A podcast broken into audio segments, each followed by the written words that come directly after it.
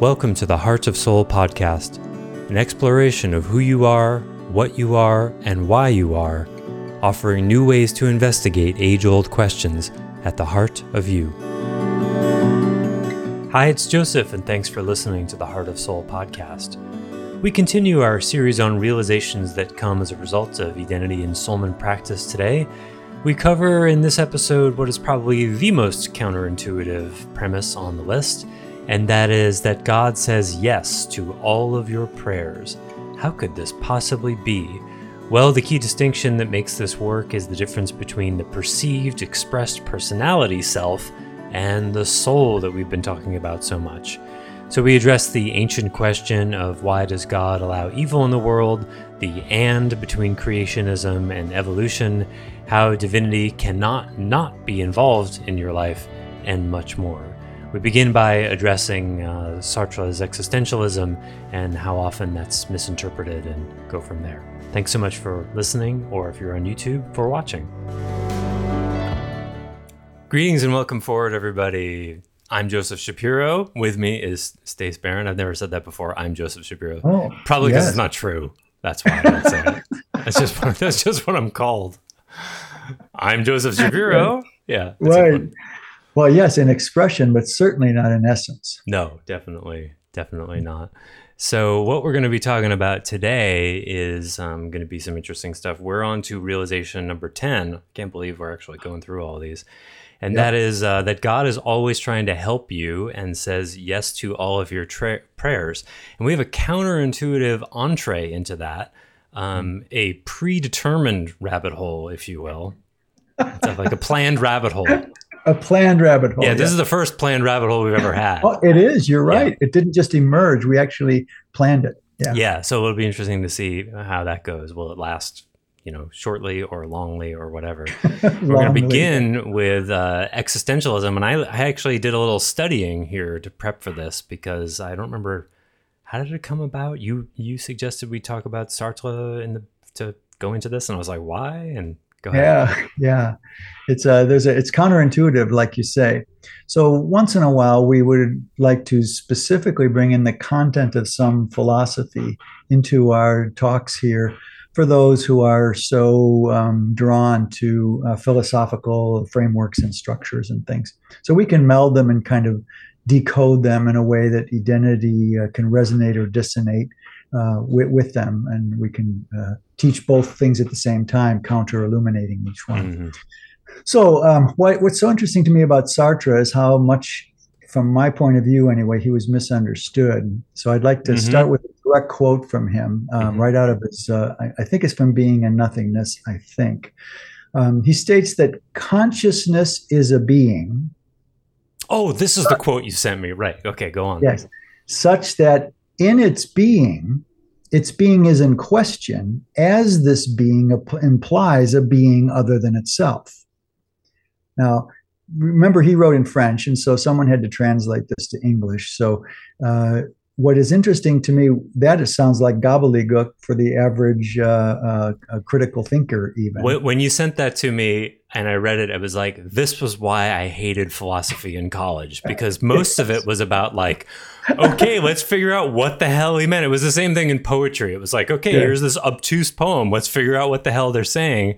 And that's like, Yeah, I'd rather do crossword puzzles, and I hate crossword puzzles for the same reason.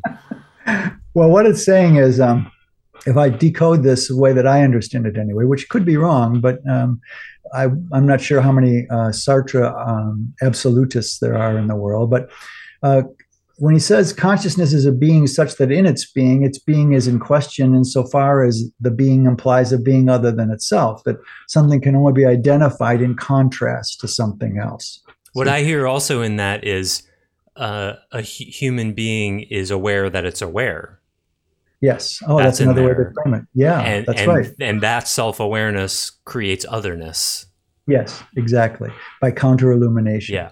What Sartre did, though, that was so quote unquote revolutionary, but not in our point of view resolutionary, Mm. uh, is that uh, he defined a, a, prim- a primariness and a secondariness to uh, human consciousness relative to this quote. Mhm. In other words, he would say, and here's where it's an interesting question he would say, existence precedes essence. Yes. Now, right. But what he means by essence is a subjective definition of essence, in my opinion. Because he goes Meaningf- further on. meaningfulness, right, is synonymous for him. Yes. Mhm. existence precedes meaningfulness that's a better a better substitution because there's a there's another um, uh, thing he says in if i'm right if i remember memory memory is right in being and nothingness he says um, the subjective existence of reality which is our take our experience of reality the subjective existence precedes and defines the nature of what we experience in other words, what he's saying is the subject of experience filters something that's prior to it. The subject of experience, fil- y- y- yeah, but the but if you die, the thing is obviously still there, right? So Yes, that's the whole point. Uh-huh. Existence precedes what um, um, expression or interpretation or meaningfulness. And what we do is project meaningfulness as absolutes as opposed to being downstream of existence itself. That's what he taught. Yes. Okay. Well, okay, so uh, let's compare and contrast that with Albert Camus, who is a contemporary of Sartre, right? Uh, Yes. And I, I came across when I was uh, preparing, I actually did some prep for this, watched some YouTube videos on crash courses in existentialism, which I didn't, by the way, let's back up for a second. Existentialism was the replacement of Yes. what was called essentialism that goes. Yes. Went all the way back to I don't know what, uh, probably Aristotelian philosophy, maybe earlier than that. Um, Sure. That was essence precedes existence, and they're like, no, no, Yes. no. Uh, Sartre was saying um, our existence actually is what creates the meaningfulness. There's no a priori meaningfulness, which is Correct. what Yes. uh, goes all the way back to Aristotle and whatnot exactly. and and certainly was the foundation of all the objective religions like Islam, Christianity, Judaism. Those were all essentialist. Yes. Um, we've been talking about it in terms of objective versus subjective, but another way of Right. talking about the same thing is um, essentialism versus uh, existentialism. yes. Exactly. But Okay, so, so uh, Albert, yeah, Camus said, uh, and I believe I have this quote exactly right, verbatim. Um, the meaning of life is whatever you do to not kill yourself. whatever That's you do so in order to prevent yourself pre- prevent yourself from killing yourself and i thought Yeah. about that like that's very clever yes. Very clever. and um, kind of a dull knife at, at the same time um, Oh, and very sad very Uh, sad It's, it's I laugh because the tragedy of it um, is so true, Mm, and, and so oftentimes that's what comedy is based on, of course. So we laugh so we don't cry, right? mhm. Um, so that's exactly right. What, whatever, whatever doesn't cause us to kill ourselves. so it uh, does speak to like yeah we have to um, you know uh, to use an old term from uh, landmark identify the game in such a way that has us playing it Oh yes, that uh-huh. was that was very that's a very uh, existential um, self empowerment. Like, okay, how can I mentally reframe this so I'm engaged doing it? How do I? We're you know, Landmark said we're, and this goes to back to Erhard um, Werner Erhard, not his real name. Um, uh, you know, um, the subjectivist uh, um, existential orientation of like, well, we're meaning making machines. We're we're creating the meaning, so let's do that intentionally. Well, that makes sense, and of course, you could see how that was built on um, Sartre's uh, existentialism. Sure, beautifully uh, um, uh, connected here, Joseph.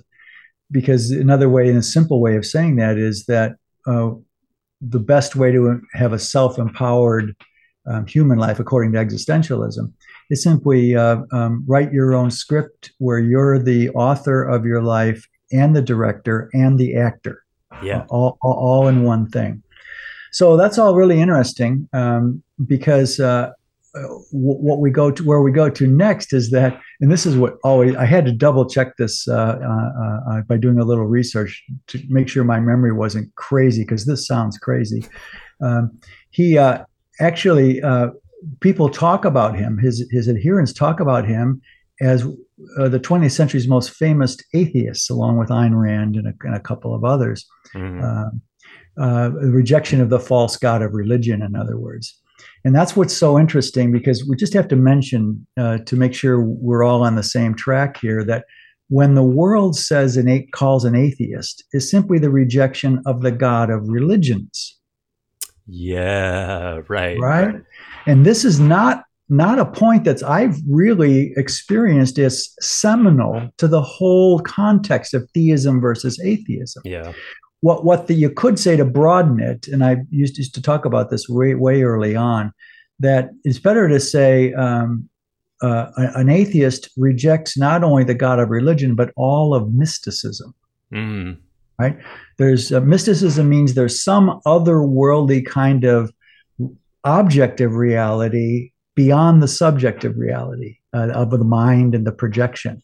So anything that's mystical is not of the mind, therefore it is of the spirit, therefore it is somehow sandwiched between subjective reality and existential uh, uh, reality, right?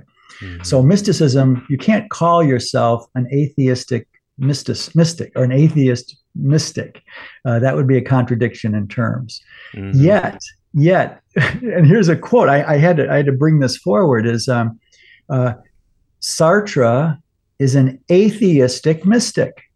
Oh, I didn't this know is, he had mystical tendencies. What did he say? Well, he had a mystical experience as a as a as a young man, uh-huh. and uh, but it, the mystical experience somehow gets translated that it posited there was no God, right? Mm-hmm. But if you read um, uh, being a nothing, or um, what's what's his novel's name? The name of his novel, um, The Stranger. No, that was The Stranger. No, no, no nausea. nausea. Nausea. Yeah. Um, uh, in in nausea, there's a there's a um, uh, a character. The main character is called. His name is Roquentin, and Sartre later said that. And here's the quote. Uh, Sartre claims in words that he was Roquentin, that he used his character to show the texture of his own life. And in Nausea, Roquentin had a mystical experience. Mm-hmm. I never read so, it. Yeah, neither did I. But I, I I, I scanned it once uh, in a like a cliff notes kind of thing. Uh-huh. Um, but the point we want to make here with all this esoteric um, kind of uh, talk here is, is, that that the way we term make ter- terminologize uh, uh, uh mystical uh, atheism really is a non sequitur.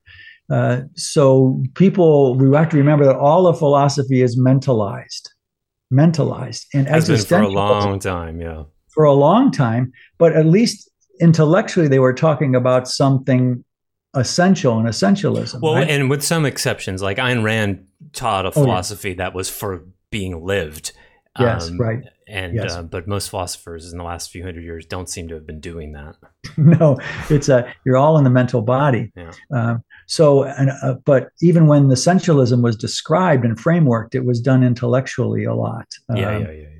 So the whole point of this is that um, is there a God or is there not a God in one in some ways? Um, and uh, was Sartre actually uh, um, only rejecting the God of religion? Yeah, because yeah, he yeah. had his own mystical experience. So they don't have a category for him. So they squash yeah, that makes together. sense. Yeah, you see what I mean? Mm-hmm. Yeah.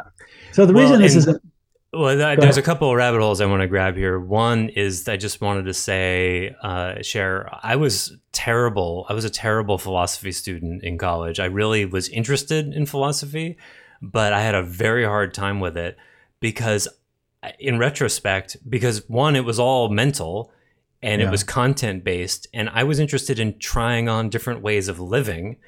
Mm-hmm. And what I learned about the different philosophers was not packaged in a way such that I could live it. It was like, okay, yes. everything is made of monads. I think that was Leibniz or Spinoza or whatever. And it was like, okay, what do I do with that? How do I live according to these brilliant people who were trying to determine the nature of reality? And right. instead, it was like, let's think about it this way. Let's think about it this way. And I was interested in living something, and that's not what philosophy is in academia. Um, yeah, technically, that's right. There yeah. was a group I remember on campus of Ayn Rand objectivists, and a friend of mine who was smarter than I was at the time was like, "Oh yeah, those are crazy Ayn Rand people." But I probably really should have been involved in that at that time. I would have been into yeah, it. At least, well, she she qualifies uniquely to your mantra of life, where the rubber meets the road, right? Yeah, at least it's applicable. Mantra. Whereas yes. like Descartes, which I studied like, you know, for hours and hours and hours, like I didn't get what I was supposed to do with that at all. It, it did not reach me, nor did it reach the other 150 people in that lecture hall. It was just completely academic. So I think academic. one of the really cool things that that that uh, identity does and that we do is just when we talk about philosophy, we immediately talk about it in applied ways, like what this yeah. means for your life and yes. um, that's that's not what it is, but that's what how it was and how it should be. Um, and then related to this very issue that you're talking about, um, the the distinction between belief based um, religion right. and experiential esoteric spirituality that yes. was a baby in a bathwater thing, right? So the the yes. pendulum mm-hmm. swing from the oppression of objective Catholicism yes. threw out the baby with the bathwater, and it was like, well, you know, let's there is no God, and we have killed him, right? That's what Nietzsche said, yeah, right? And right. so there was no room for the mystical, even though we had Meister Eckhart, and I think it was yes. the 13th, 14th century. Right. Who said um, who made he made the distinction between the belief in God and the experience of it? So it was there, but people couldn't make that fine point. So, like you say, atheism became this no, we have to reject it all and you yes. can't even look through the telescope of contemplation or whatever. It's just like, no, yes. it's not there. Exactly right. So, so that's a real, you know, if identity only really did important. one thing, yeah. if identity only did one thing, here's another one of those things. If all identity did was make a distinction between um, the rejection of the belief based, mentally mediated, quote unquote, experience of God, right, and an experience experience of God, that yes. alone would be an enormous contribution to the history of consciousness. Just want to say that. Well, I'll take that in. Um, yeah. uh, and it reminds me of how uh, in early Christianity, uh, if you dared to claim that you heard the voice of God, for example, or that you experienced God, you were like Joan d'Arc did. Like Joan d'Arc did, um, and and that if if you actually claimed that, you were putting yourself on an equal level as the Savior, Jesus the Christ, right? Yes. so that was blasphemous to yeah. hear the voice of God or, or commune with God, the, the God, the voice of God. And that's why they burned witches and threw them off witch towers, is because they had this intuitive access uh, to the presence of God in right. some way. But you're supposed to be like Jesus Yes. But not actually no. abide with God. Not that part. No. Only no, he no. can do that. right. We can all, he only he can do that and we have to use him as an example in our human applied world, which yeah. turns out to be basically altruism, just to offset original sin, right? Oh, God. And that's a whole other topic where it just gives it gives you a metaphysical headache here. How mm. twisted and knots uh, the way philosophy and belief and religious terms got so and it's a Gordian knot. Uh, well, so, and you can see right there that's why there was such a desire for the existentialists to reject it all because they saw how crazy it was and that it wasn't applicable. So they just reasonable why they threw the baby out with the bathwater. Sure, they got to. It's either since it was defined as all, you had to reject everything about it, right? And yeah. we just, for the record, uh, for those uh, listening, uh, uh, uh uh, we we would say that um, the experience of God is is open and and uh, possible to everyone who's mm-hmm. interested in doing so. So that that split between the Savior be like Jesus, but you can't claim to commune with God. Uh, just just one of the really ridiculous uh, uh, knots in, in philosophy, philosoph- religious philosophy. And I like the what you said about identity it's like a gordian knot and it's just a sword that cuts through the gordian knot you know of all this so the reason this is interesting stuff is because uh, when we say that god is always trying to help you or divine being in our case is always trying to help you and says yes to all prayers we're talking about an active communal experience or intimacy that divine being has in your life. Now that deism, for example, as the founding uh, fathers of the U.S. Constitution, they were not Christians, by the way, MAGAists. They're not Christians. Um, they were deists, meaning God's there, but it doesn't get involved in the human stuff. That's our job. Uh, that's our job.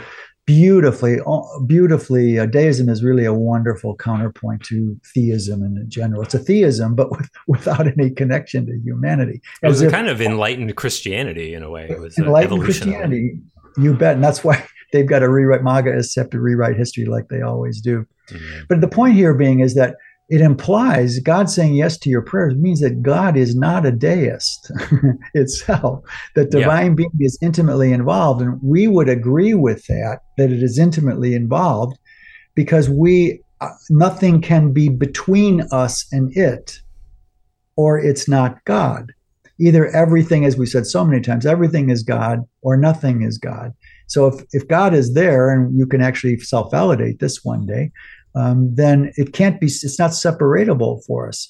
And if we're conscious, second point, if we're conscious, then we are children of it and it's conscious also, or else yeah, I, I, just want to slow that down for a moment because that's a really interesting metaphysical idea of like in deism, it's like, yes, there is a creator and he just sort of took off for a little while. Like that which is everything in their paradigm, all powerful, present yeah. everywhere, everything is that right. left the room.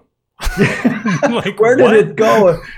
where could it go? If anywhere it went would be not God, right? And how can a God yeah. get outside of God? I, mean, I, I, believe it was Ramana Maharshi um, that, uh, and he's a sage and saint hybrid in yeah. a way. Uh-huh. I believe right. when when he was near dying, people were like, "Don't go, stay here," and his mm. response was, where would I go? You know, that identified with spirit. Like, where would I go? I can't go anywhere. I'll be right here.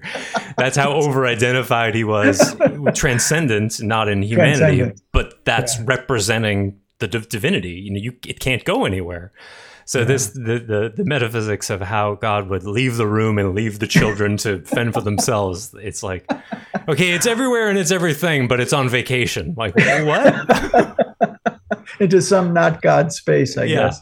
Uh, well, at any rate, um, what we want to talk about in this applied communal way that divine being is intimately involved with our lives. Um, what I want to, what we need to just revisit very quickly here. I don't want to go along a long term in it. Is what we've mentioned before that uh, divine being is not so much a creator as it is an un- unfolder. Mm. In other words, just like we humans, we can never really know ahead of time what our children will really be like it literally watched itself unfold in ever denser forms and expressions and self reflective soul based beings, and so did not always know or decide ahead of time the details of what was it was creating the unfolding. Meaning, uh, it's only omnipresent. We talked about this before, not omnipotent and not uh, omniscient. Right. Doesn't know everything and isn't. It is not all powerful. Uh, but what it's what, what it really is, it doesn't see ahead of time many times uh, the full nature of what unfolds out of it. It discovers itself um, by its unfoldments because it can't get outside of itself. It only has to unfold inside of itself as a mirror. Well, I used to say uh, this got people going that uh, divine being sees all of its creation in a rearview mirror. Mm right? Because it needs the unfoldment to reflect back to it what it is, because it can't get outside of itself to see what it is. And it that's itself. And that goes back to the cosmogony of uh, yes. identity of that um, existence was created in order to be a mirror for divinity, so it could learn something about itself, which yes. implies the lack of omniscience right there. If right there, right there. But when you get where the rubber meets the road here is that people, when I say this, that when it's only omnip- omnipresent, not omnipotent and not omniscient, uh, they they're crestfallen. All of a sudden, they're lost. They like they need a big daddy in the sky to assure that it's all powerful and all knowing, like we project on our parents are all powerful and all knowing. That's all philosophers, religious philosophers did was they borrowed from human projection. It's called anthropomorphism, yeah. right? Yeah. So in that sense, God is quote unquote limited and not perfect in ways that some humans find difficult to accept. But 500 look, years ago, that would get you instantly killed, or instant. in a few weeks anyway, in oh, Europe. Yes. or at least my eyes put out. At least my yeah. eyes put out. Mm-hmm. Um, but if it was perfect in all those ways and we were children of it, we would be perfect too, right? Uh, and so, oh no, no, from, we're originally sinned because we've oh, inherited oh, the morality right, yeah. of what our ancestors did, and that's our oh. fault. Yes, that, that's just a throwback to collectivism. The, Yeah. the, the sins of the uh, uh, ancestors are carried forward uh, into the present day. It's just nonsense. Mhm. It needs to be retired, really. So, in that sense, um, uh, what we call what what it does do, and I have not said this before. I don't think in these podcasts, Joseph.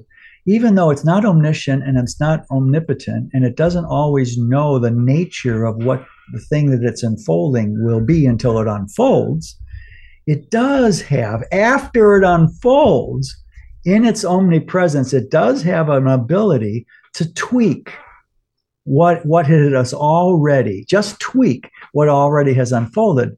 Well, down here we call that evolution. ah, And yes. From our side, uh, how do these well the genes mutate and uh, the and uh, um, the survival of the fittest, the, the gene mutation, and if it's better adapted to the conditions of life, uh, then it more babies are made from that because it survived, and therefore mutation is simply random uh, uh, or caused by UV light or whatever people want to say about it. So, in that sense, um, uh, what we call evolution is divine being tweaking what it has already unfolded to maximize its survivability and th- thrivability. And that's a point I've not made very clear before, uh, as far as I can remember, and for uh, in my whole life. So what we call evolution is divine being tweaking. And there's the and between creationism and evolutionism. Mhm. Exactly. You take the words right out of my mouth. Mhm. Um, it can't predict what will unfold, but it can tweak what unfolds afterward to maximize survivability and thrivability. So, um, in that sense, uh, we can go straight now to uh, our question: uh, How does divine being say yes to every all of our prayers? So I just I want to frame this Go- a little bit more though because this is Go one ahead. of those moments where it will be many people could miss that we're, what what we slash you are about to do today is answer compellingly and coherently a question that has been wrestled with for thousands of years Yes. it's and, and that it's one of these things where like you know if you have a grad school philosophy degree like you would have learned a lot about how very smart people have struggled with this very question and not gone any, gotten anywhere with it Oh, it's so embarrassing. It's so embarrassing. and it's not the only thing that identity has an answer to a compelling answer just even a model for much less an experience of because it, it's yeah, brilliant exactly. Our models all are experienceable one day through Mm-hmm. the three dharmas that it offers, right? So, in that sense, why does God allow evil in the world? Which is Yeah. the the simplest one. Uh, well, mm, it, it, it unfolded, uh, meaning the capacity for evil, what we call evil, let's say, general in a general term, the capacity for evil must lie in divine being not the activity necessarily Mhm. itself and content uh, uh, it does. It allows it not because it allows it it's because we all carry a capacity for it. But here's where here's where we connect directly. What we call evil in the world at the level way upstream in divine being and its creative capa- unfolding capacity it's just the unknown. The Mhm. unknown, the unknown of itself that it unfolds into in this rear view mirror way.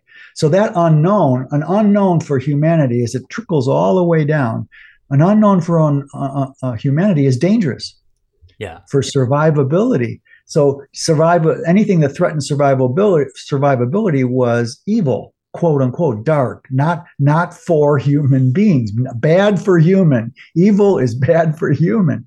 But it's just the unknown in divine being that is the capacity for us to do evil. So why does God allow evil? Of course, the simple answer is it, it doesn't. We we allow it.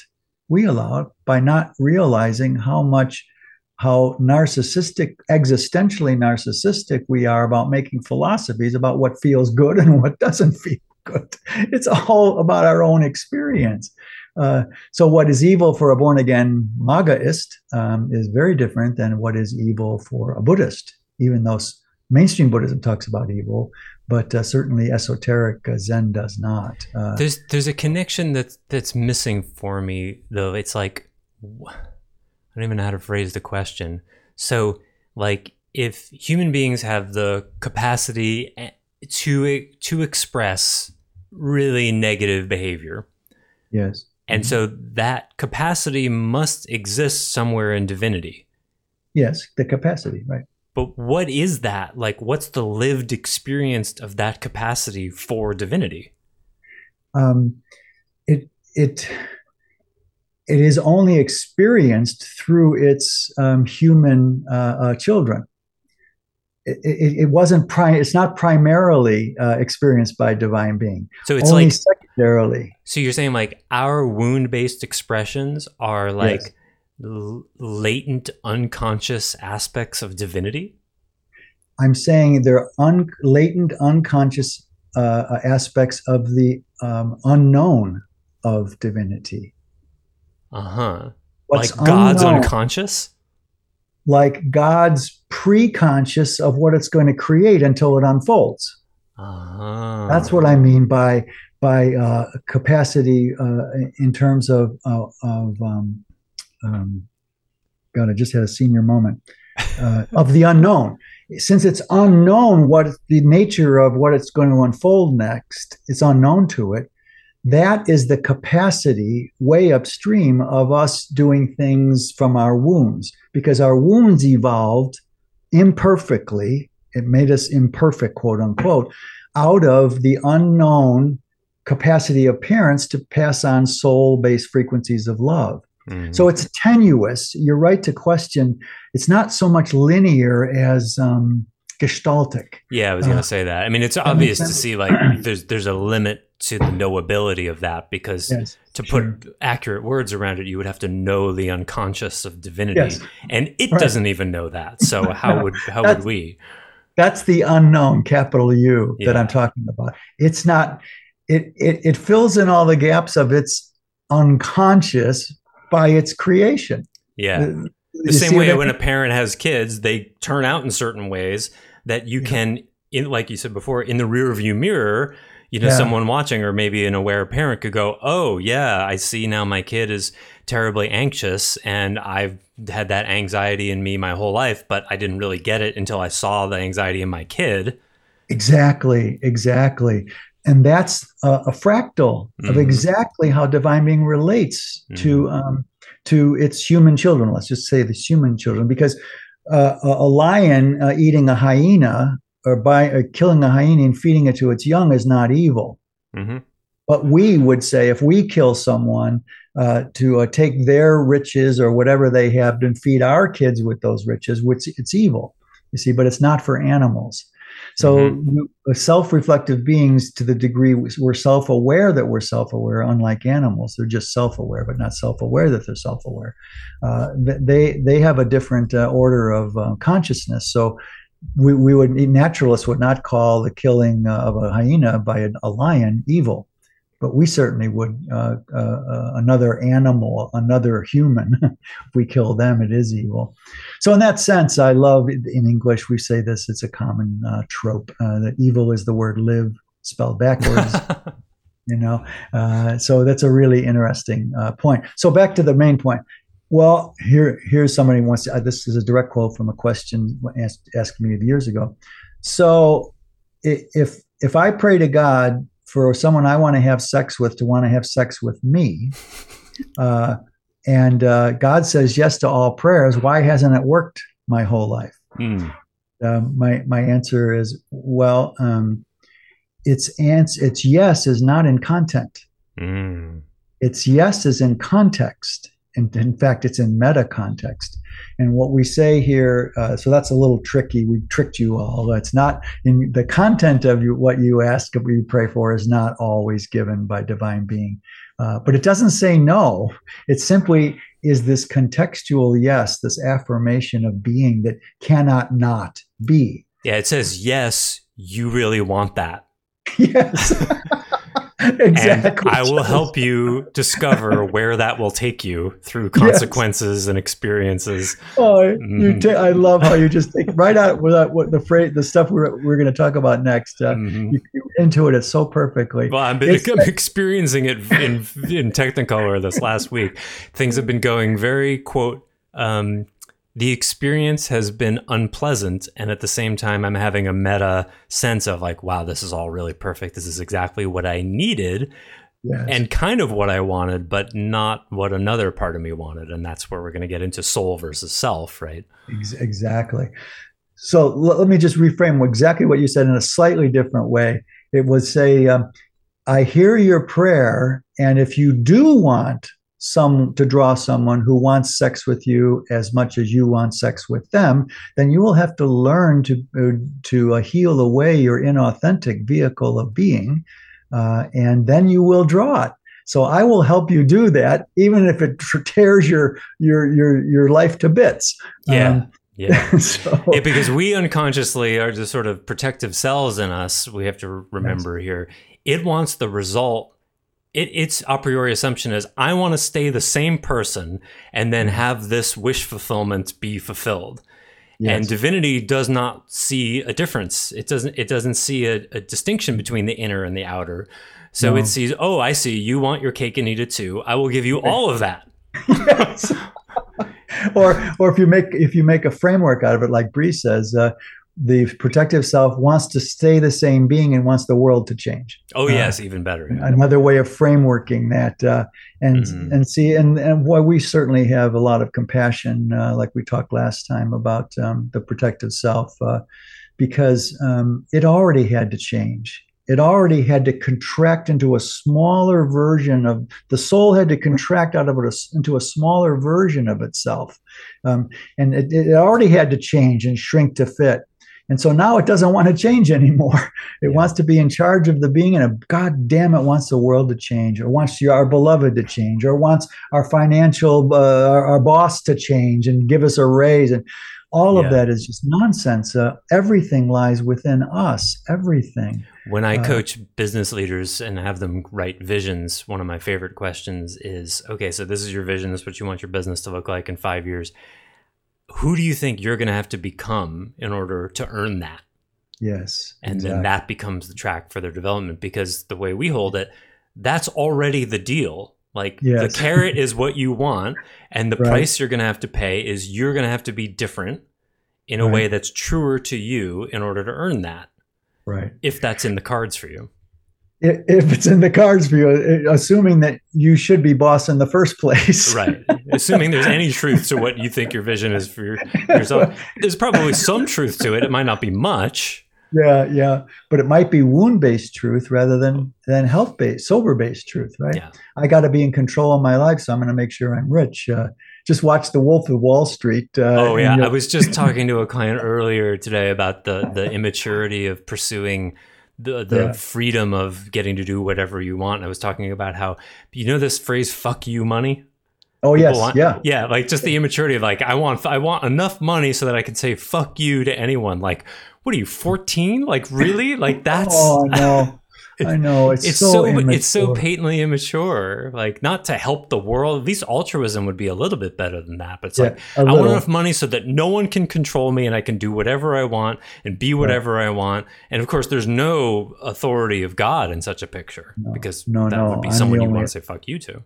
Right uh, the, like I want enough money not to worry have to worry about money, but the the underlying truth is I've got to be in control. Yeah, I can't not be in control. And the dead end of that is beautifully articulated in Scorsese's um, uh, Wolf of Wall Street. Oh yeah, I love that movie. Uh, because the the there's no end to the narcissistic. Um, uh, uh, uh, dis, dis, the narcissism of getting what you want but he's married to the, the Wolf of Wall Street, this penny stock guy.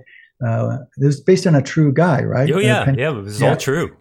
Yeah, um, that that uh, you know he's got to have hookers five or six times a week uh, because there's just something missing in the wife he loves at home. They finally have to get divorced, of course. Mm. Uh, so, in this point um, that we want to make here is uh, you divine being cannot not be intimately involved in your life and I'd, and I'd like to um, bring in cannot something not cannot not okay. uh, in in your life. And here I had a, a realization um, experience, more than a realization experience recently, that's come out of uh, some some of the really important and diagonal work I've been doing the last six months uh, with myself. Um, and uh, in personhood in our in our picture of things. Uh, whenever there is a, a, a, change in personhood, a viable, real change, not just a green reframe, uh, but a gold emergence. My my green was absolute. My inauthentic uh, protector self was great in self-diagnosing um, uh, in its own value system, uh, but not outside its own value system.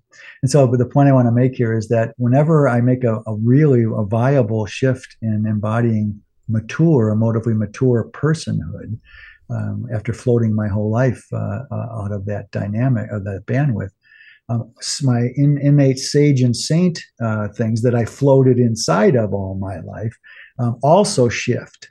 Uh, with a personhood shift, and others like you have had the same experience. Oh yeah. The more you deepen the authenticity of our personhood, that is, the more soul I has pre- precedence in the life rather than the than the wounded eye of the protector.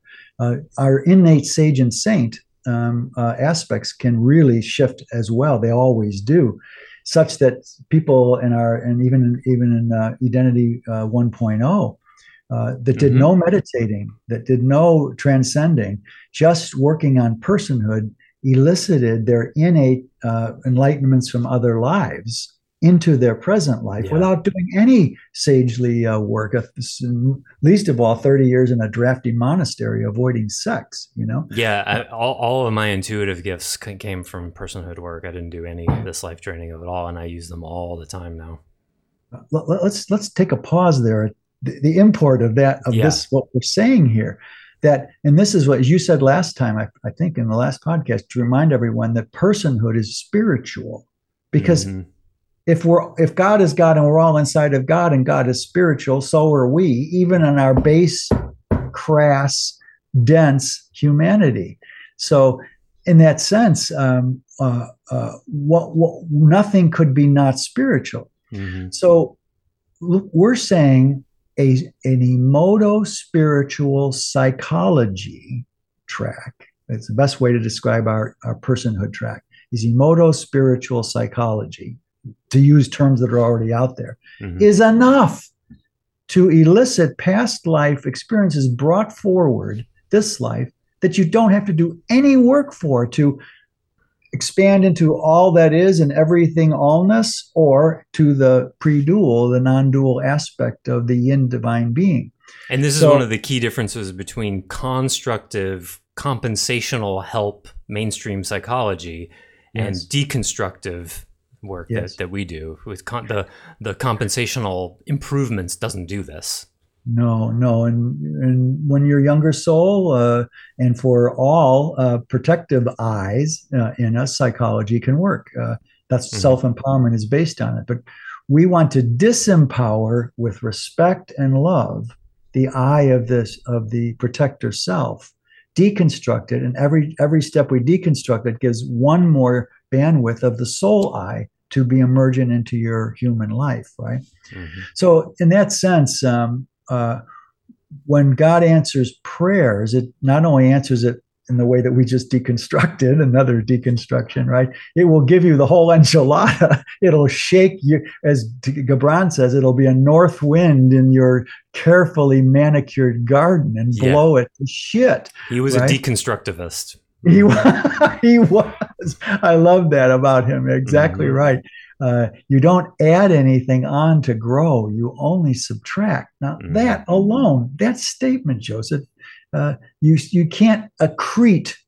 Uh, A C C R E T E. You can't accrete your way to change. You have to deconstruct, uh, dis de accrete to to uh, re- re- reveal the authentic eye of the soul. So mm. when God says yes, it gives you the whole enchilada. So be careful what you pray for because you might get it, but not in, not in the way that your content wants. Right now, that's that's a, a cultural meme out there uh, or trope. Uh, careful what you get, you pray for. You might get it one day, and then you're really on the spot. Mm-hmm. But we mean it in exactly the opposite way. It doesn't re- doesn't give you the content that you prayed for. It gives you the whole enchilada of why you're not getting what mm-hmm. you're praying for because like you said earlier it just does not make that distinction only we do split split it that way and then that's that ought to be the frame we have for our dualistic experience as humans so i have yeah. I, I, could share a story here that will make this really um, oh yeah i, I got relevant. off the track of my own story no fin- fin- do your story okay. first so um, I have some Muscovy ducks that I take care of, um, and uh, how do I tell this briefly? There's a long history of it, but about a couple weeks ago, my neighbor's dogs got loose, attacked two of them. One died later that day. I took him to the vet. One died later that day. The other one I've been nursing back to health, and it's been hugely emotional to you know just the the sort of I mean we we. Uh, trauma in quotes of it just the the harrowingness of it and the just like you know these poor defenseless birds and it's just brought up a huge amount of emotion for me. Um, learning how to give antibiotics to a duck and like i don't know any about this just like it's brought up a whole lot of powerlessness in me. Um, you know uh, and then um, i was driving to an appointment yesterday and my neighbor whose dogs had escaped um, i see i'm 15 minutes away he texts me saying the dog got loose again and I should like protect my ducks. I just drove away. And so in a split second, it's like, okay, well, what the hell do I do here? And mm-hmm. I think, okay, well, is it worth missing this appointment? And like, I think like, well, do I want to come back to, you know, one duck I have in my garage protected, but there's still one outside. Is it worth coming back to another dead or injured duck? No, absolutely not. So I turn around and then I find out if, you know, when I get home, I talk to him and that his dogs are um, uh, uh, in again. But what hits me is like I can't protect these ducks. I can't. Like I like I start going back and forth. Do I create a pen for them? Do I try to seal off the perimeter as best I can of the two acres I have? Like I can't, either of those I can't do today. Right. And so I'm going back and forth, and my mind is like, what do I do? What do I do? Do I do this? Well, then they're trapped and they're not going to be enjoying themselves very much. And then there's this ugly pen, and like that doesn't seem like a good solution. But sealing off the entire perimeter, that's really expensive and that would take me weeks or if not months to be able to pull off. I can't really do that either. And I'm going back and forth and back and forth and like dead ending in my own mind. What do I do? Yeah. And then I start to realize that my protector is the one who is feeling powerless and. I can't protect these ducks and the ducks are a symbol of my own inner children my own innocent self and he's freaking out because he's feeling how he couldn't protect me from yes. the onslaught of life and my parents.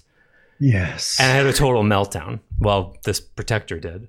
Uh, yes. In like, and just feeling all sorts of regret and pain about how he couldn't protect me, the failure of that, and starting to see like the protection mechanisms that he created for me still don't work. And I'm feeling really the failure to protect my own perimeter and how like that just can't be done. Yes. And so the the meta for all of this is in one way, this is why the ducks were attacked because yes. that's what I needed. Yes. And that's not what you wanted. No, not sure. what I wanted. But what I did want to do was deconstruct right. my protective self. Right. And so this is why this quote bad thing quote happened to me because this right. is exa- exactly what I needed to precipitate all of these tears and all of this difficulty and all of this emotion. So, like, was it meant to happen? Well, apparently, divinity saw this whole duck thing as yes. a route to help me. Yes. And I don't know, maybe the duck that died, there were two, well, we've lost a few that wandered off, but the one that was killed, maybe that duck was just done, you know? Yeah. Its its wounds were more superficial than the one that survived, so why it went, I don't even know.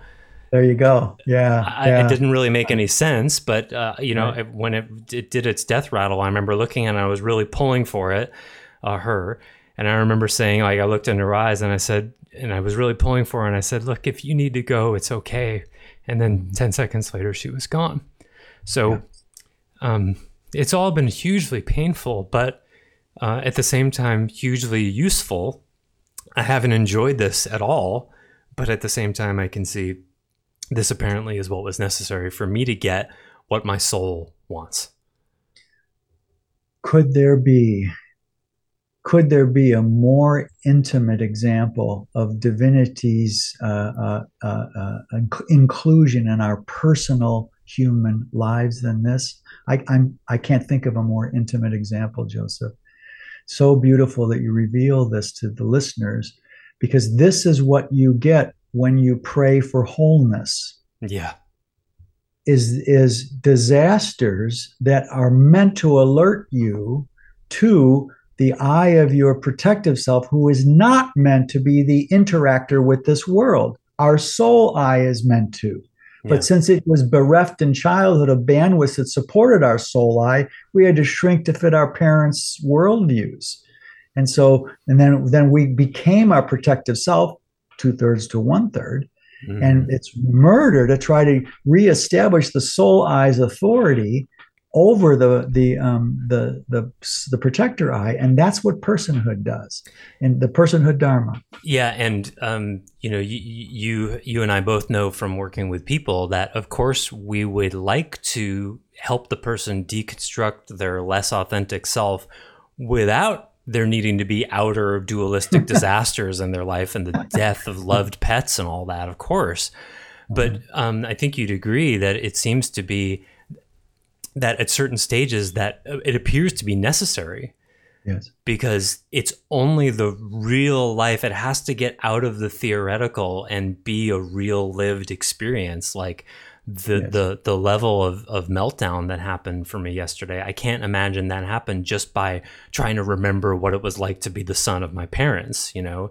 It needed no to be a amount real of yes no amount of psychology could have gotten you there. Yeah so i mean and i know this from working with people it's like you you work to do it sort of derivatively, conceptually, theoretically, but when something happens in the person's life, you got to jump on that and milk those catastrophes for all their all their worth because that's yeah. why they happened. Yes, and you want to milk it for all its worth, otherwise, another you'll draw another one. Right, and you know, I, I have to say this idea uh, of reinterpreting darkness or disaster mm-hmm. is out there yeah, yeah to sure. re- reframe it positively. But we have a Dharma that does it from the inside out, yeah. not from the head insight down. Yeah. Uh, it's it's inside out from the inside out. It's really transmutative, not not uh, uh, driven by insight or energy. And and and I'd just like to self reveal now. I'd hook hook on uh, the, the, the caboose of that train that you mm-hmm. just so beautifully uh, shared with us all. Uh, the history of my uh, uh, um, um, protector self was tough love. And, and I want to just make a link to what you just said, where it came from. Mm-hmm. I experienced disaster after disaster after disaster after disaster mm-hmm. to get me out of my conditioned self from the Midwest of this country and all the value systems associated with that. I needed a dozen or two absolute disasters before I was 27 years old. Well, More than two dozen, a lot. And so when after I had my event in my late 30s, about 10 years later, a little longer than 10 years, um, uh, uh, and then re came back forward after my non-dual event to um, the personhood, the personal. I I brought the tough love of divine beings causing me disasters. I was so aware they were all intended to cleanse me of my grippings of the old mm-hmm. ways from the Midwest and Chicago. I incorporated and decided I had to do like God did mm-hmm. and do do tough love on people to shake their their trees uh, mm-hmm. that way.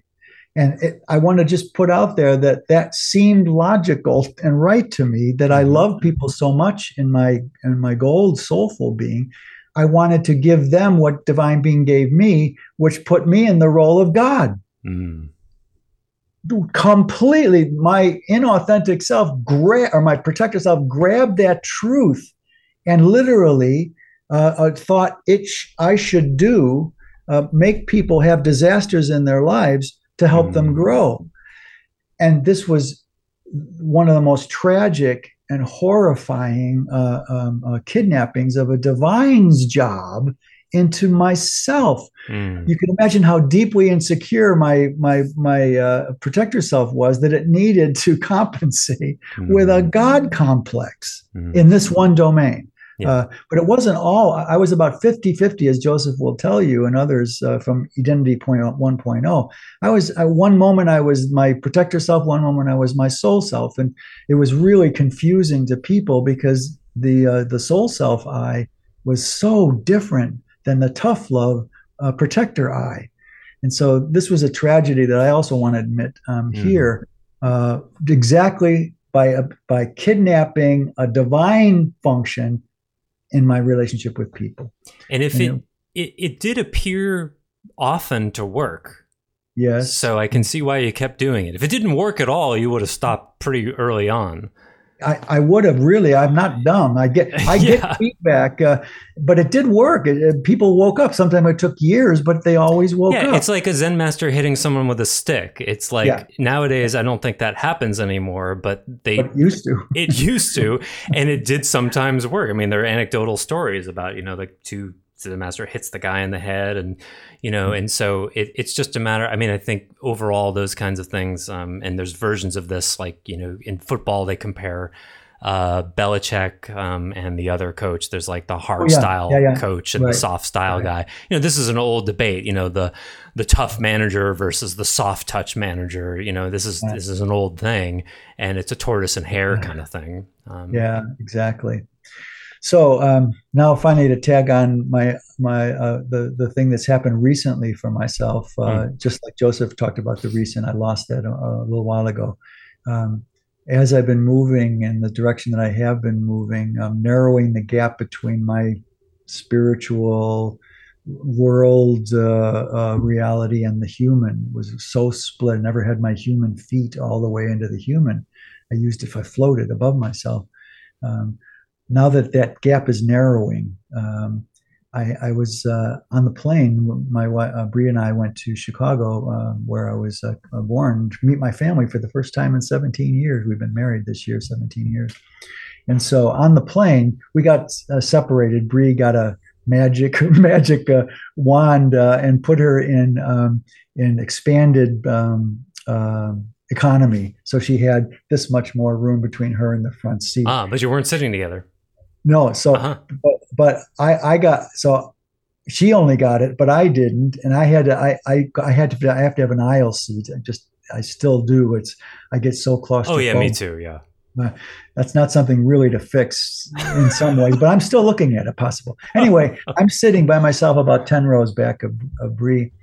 And uh, mid flight, um, I, it's only four hour flight, it's not very long.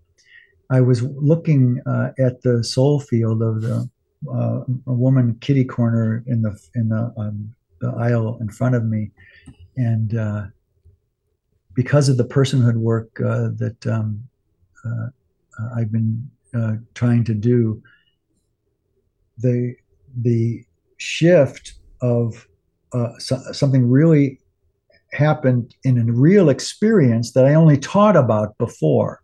Mm-hmm. I used to teach that there's dualism, that comes out of pre-dualism but um, the uh, uh, what's below pre-dualism is this love thing that we're all made of.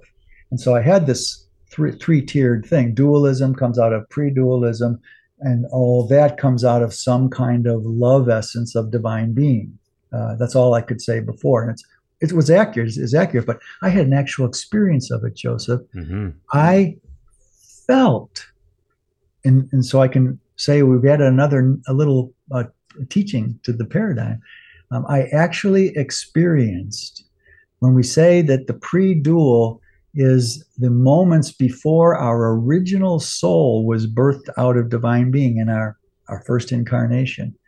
That that that mo- those moments somehow cling to our roots mm-hmm. of being and when we when we become enlightened in the pre-dual non-dual way all you're doing is re-experiencing not experiencing in a bizarre way what you weren't before you were mm-hmm. still clinging to the roots of your soul but as i looked at this woman uh, i actually experienced divine beings love for her soul before that made the soul be born.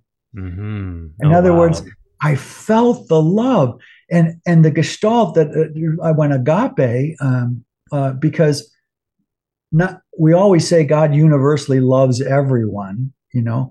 Well, here's the yin divine being whose womb, not pre-dual womb, the soul was born out of into dualistic form as a soul. Soul is still dualistic relative to pre-dual, but we would call it unilistic.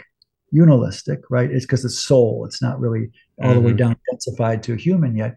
But I felt not only the I didn't feel the universality of its love. I felt the specific uh-huh. love that divine being had in birthing this woman. And, and I blinked twice and it became everyone on the plane, and then blinked another time and it became everyone in the world. Whoa. I experienced the love that is behind the birth of soul. So it's a universal truth. And divine being has a specific love for you, which religion teaches, yeah. but in a whole other context. I actually experienced for the first time not just taught it. Mm-hmm. I had I, my the history of my of, of, my world is that I teach stuff before I actually experience it. yeah. And so I just wanted to share this because you've been a, a really good help help for me recently, and uh, as, as, several others have been in my trying to get my feet, my human feet, more mm-hmm. here.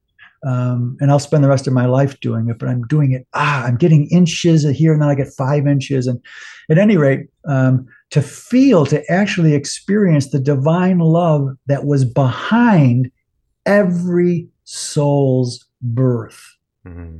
was just I I could not even speak because it's both universal and personal. And personal, yeah.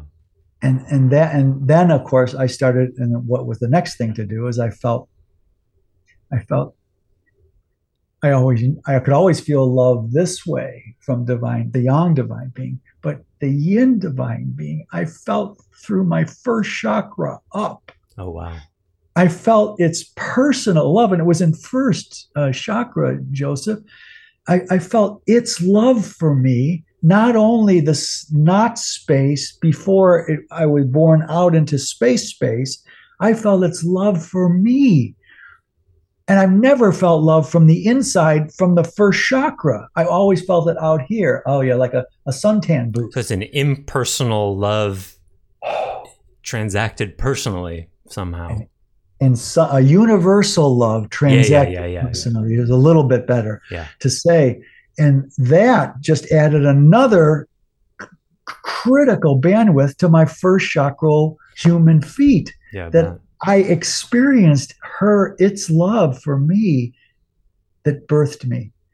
And, and when you don't have that, if you never experience that, there's always for all of us, not just me, there's a piece of our, our soul that has not made home all the way in our physical sure. world. Yeah. Uh, and so I can say it, I'll be 72 next month. The first time in my life I actually experienced the love divine being has for me personally from the inside out. Mm-hmm. And that's a there is another. Um, we all have that innate ability, one day, one life, to feel that. Um, and my own personal here's another example why I wanted to tag it on to yours. Uh, it was it was exactly what I needed. All the collapsings and the confrontations and the no, that's not it. Uh, reflected to me to deconstruct, so this could finally happen. Mm. So deconstructing my um, my protector eye, which has been really hard. Just ask some people who love me how hard yeah. it's been uh, that way.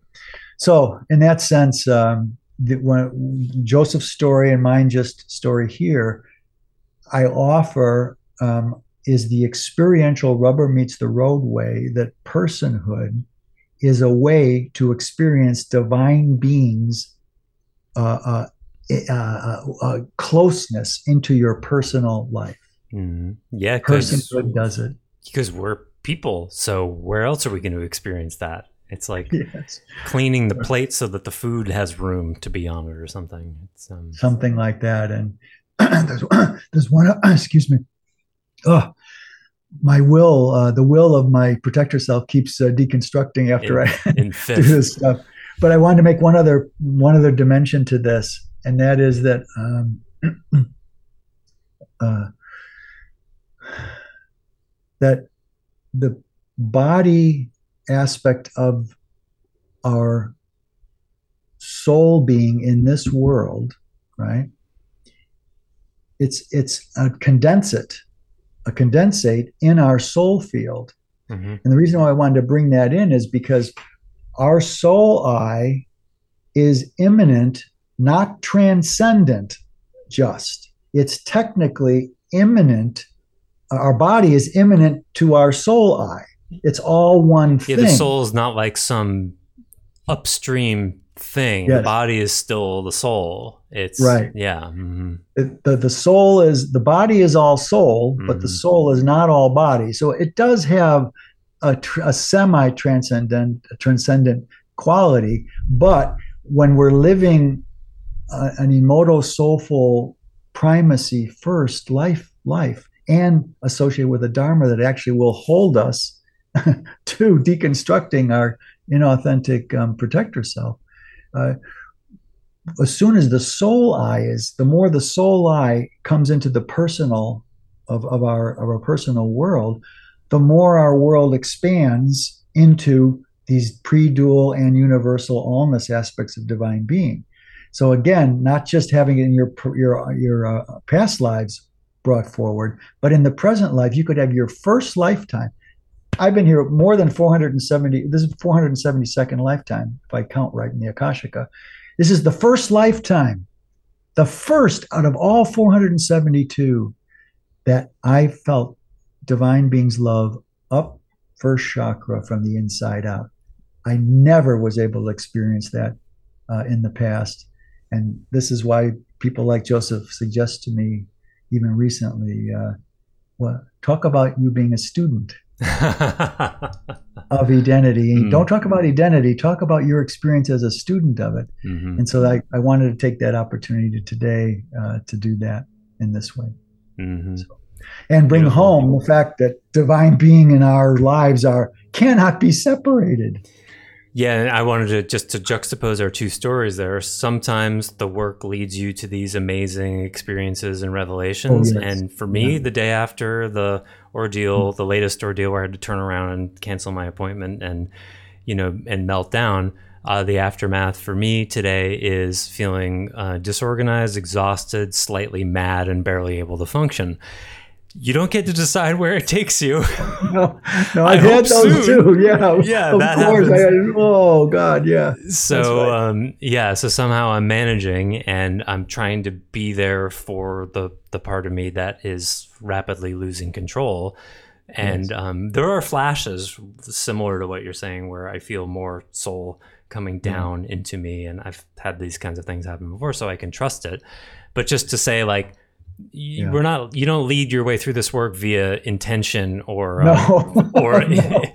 manifesting no. outcomes it's chaotic and it's for brave people who are willing to invest in the process and divest of the outcome so well said because it, it, fits exactly resonantly with what we're talking about as the topic today. Yes, right. Unfolds, not it is intended. Divine being unfolds itself every moment. It doesn't intend to unfold, it just does. Yeah. We have a Dharma that will re- replicate that for our personal world. Mm-hmm. So, uh, the, the takeaway here, uh, what you just said, Joseph, so uh, beautifully, is um, not being able to control the outcomes because nothing was intended. It just unfolds and takes you to hell or heaven, either way. yes. Uh, pain or ultimate pain or ultimate joy are both revelatory. Right? Mm. They're both, that's the takeaway here. And you don't get to choose when is what. Mm-hmm. Uh, in this process, which is why it's not for the faint-hearted, as you you said earlier. Mm-hmm. Um, I recently, I think I said this last podcast, um, but I'll say it again. It's perfect now. Uh, I was talking to someone in a in a uh, I'm working with uh, in an intimate bond uh, that's problematic, majorly problematic right now. And uh, I asked I I asked the, the person, uh, well, what was it like before you encountered this this process? And this, this, person said, Are you kidding? We had great sex. We were laughing all the time. We were compatible, da da da da da. And then we met EBE and it all went to shit.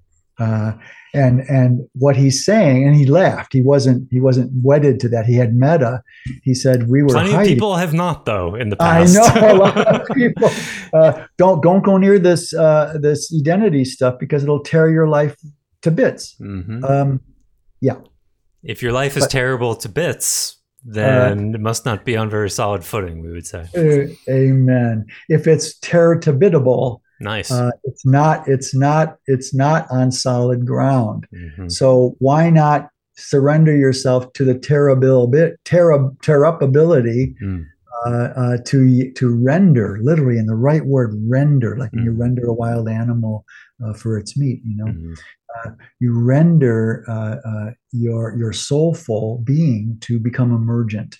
Uh, so both joy and unspeakable pain, as Joseph uh, just described his version of recently, are revelatory, and we can't we don't get to choose. Uh, we- there's the surrender to trust that divine being is so intimately involved. It'll take things like ducks Mhm. and our relationship to them, or truth, in my case, my addiction to spiritual truth, um, it'll take that to task and deconstruct it for you if you ask for it. Mm. So, but you've got to ask for it, one. And second, you got to surrender. And two, you're not prepared for what surrender means. Well, you know, I just to grab onto that, I had another version of that, um, uh, the the grip of truth um, taken away from me yesterday when I was talking to the owner of the dogs because, you know, he's saying that the dogs get out rarely, and I was like, okay, well, see what you can do to make that never. And then when they got out twice in ten days, I was angry, you know, and I wanted to talk to him about it. And he made a bunch of excuses, and um, you know he's he's a pretty good guy. He has some responsibility issues, but in general, he you know he explained how they got out, and he really does work hard and he to to prevent that. And he's had chickens that have been killed by other dogs in the neighborhood, and and so you know we're sort of going back and forth, and just I, I just basically wanted to feel heard, want to know he was doing everything he could, and the more I talked to him, the more how do I, how do I express this? He's like at one point he says like he said something like yeah, you know, everybody does the best they can, but I see dogs out loose all the time. Like that's just what it's like to live in the jungle.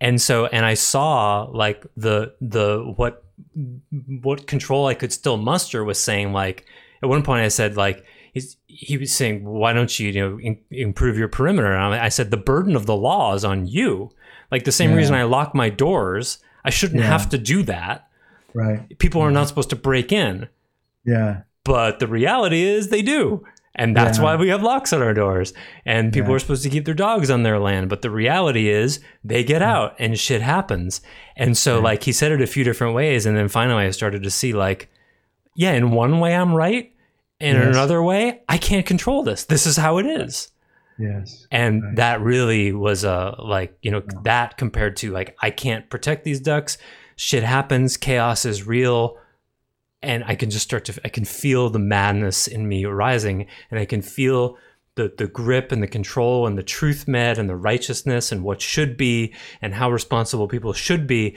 is this very tenuous cap on just the insanity of the human race and that's what i'm feeling right now it's just like oh and then it leads this this part of me is like then i don't want to fucking live here if that's how Right. it is Right. that, that's that's the protective's voice, Yeah. of course, and all of us, and mine too. I don't want to be, take me now, get me out Yeah. of here.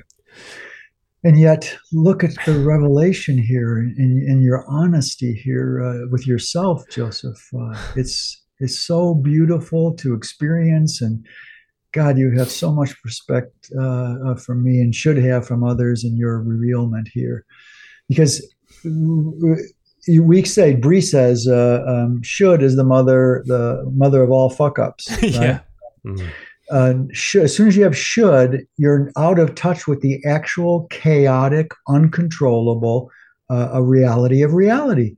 Uh, e- even Zen masters get this. They have a little different trick. Uh, we can talk about that another time.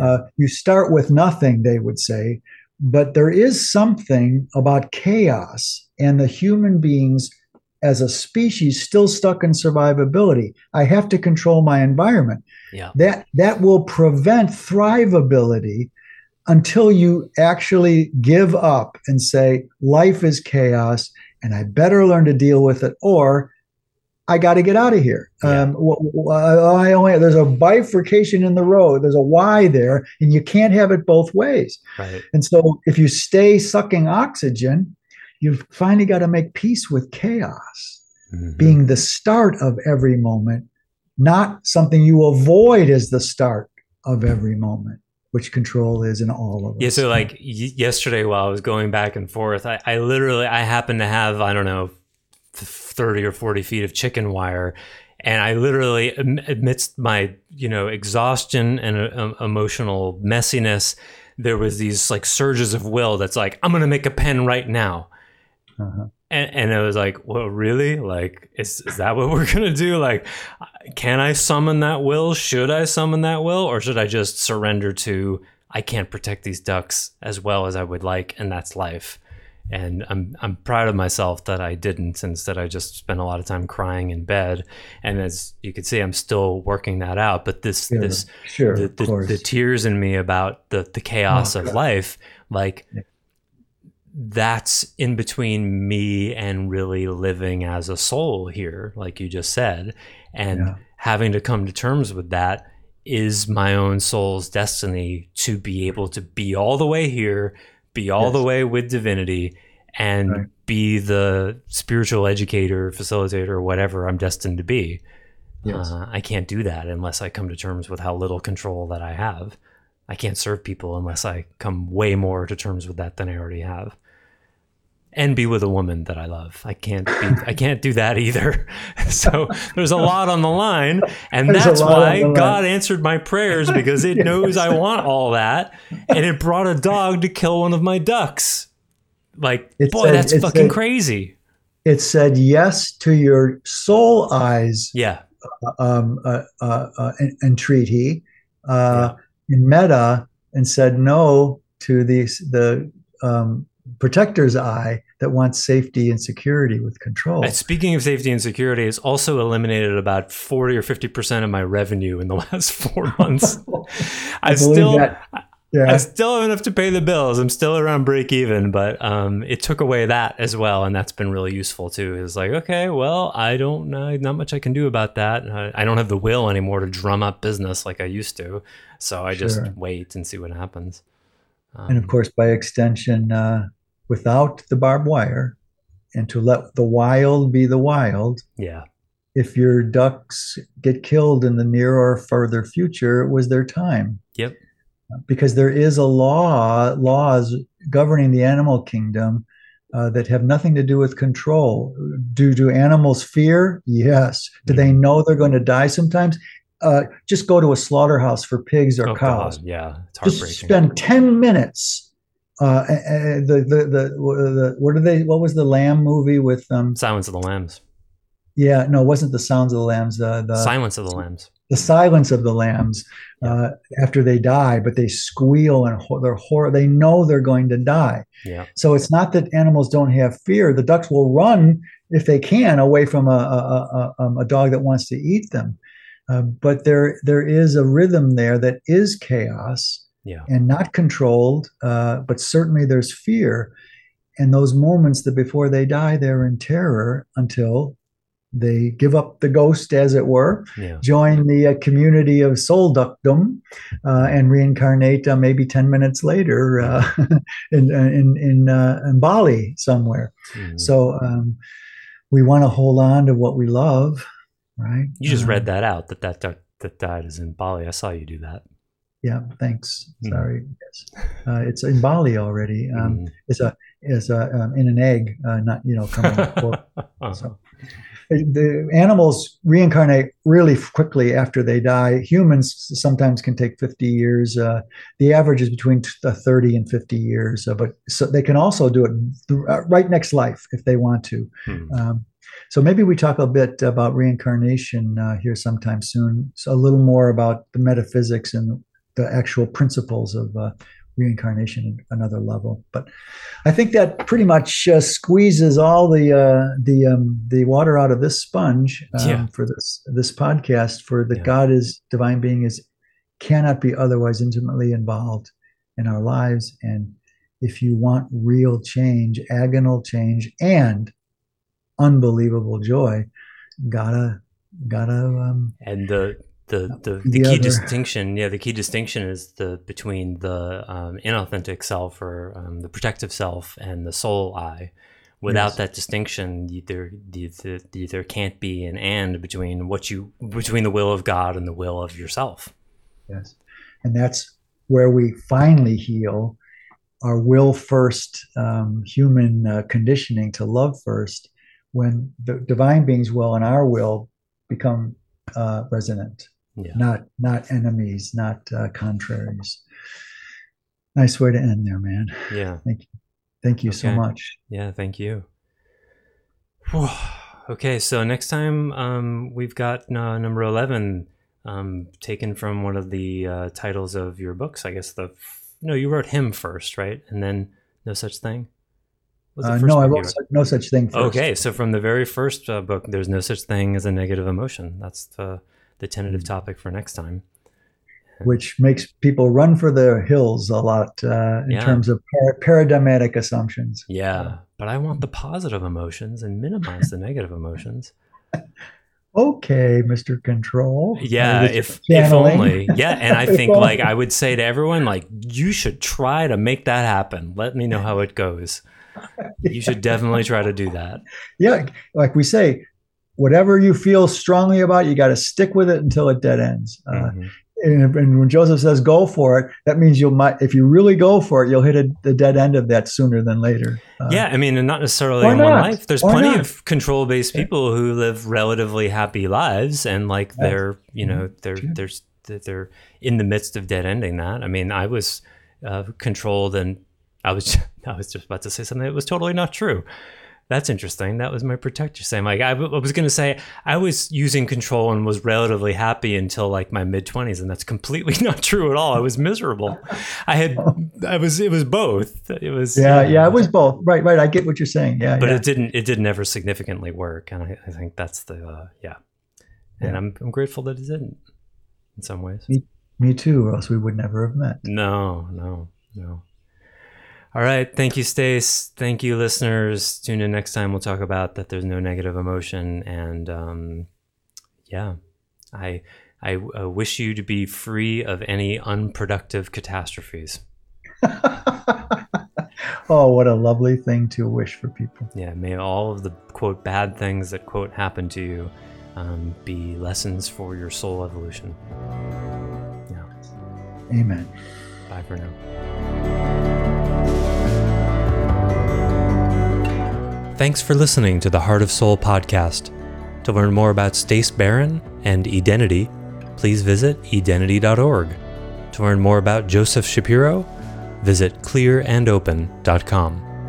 Until next time, we wish you well on your journey.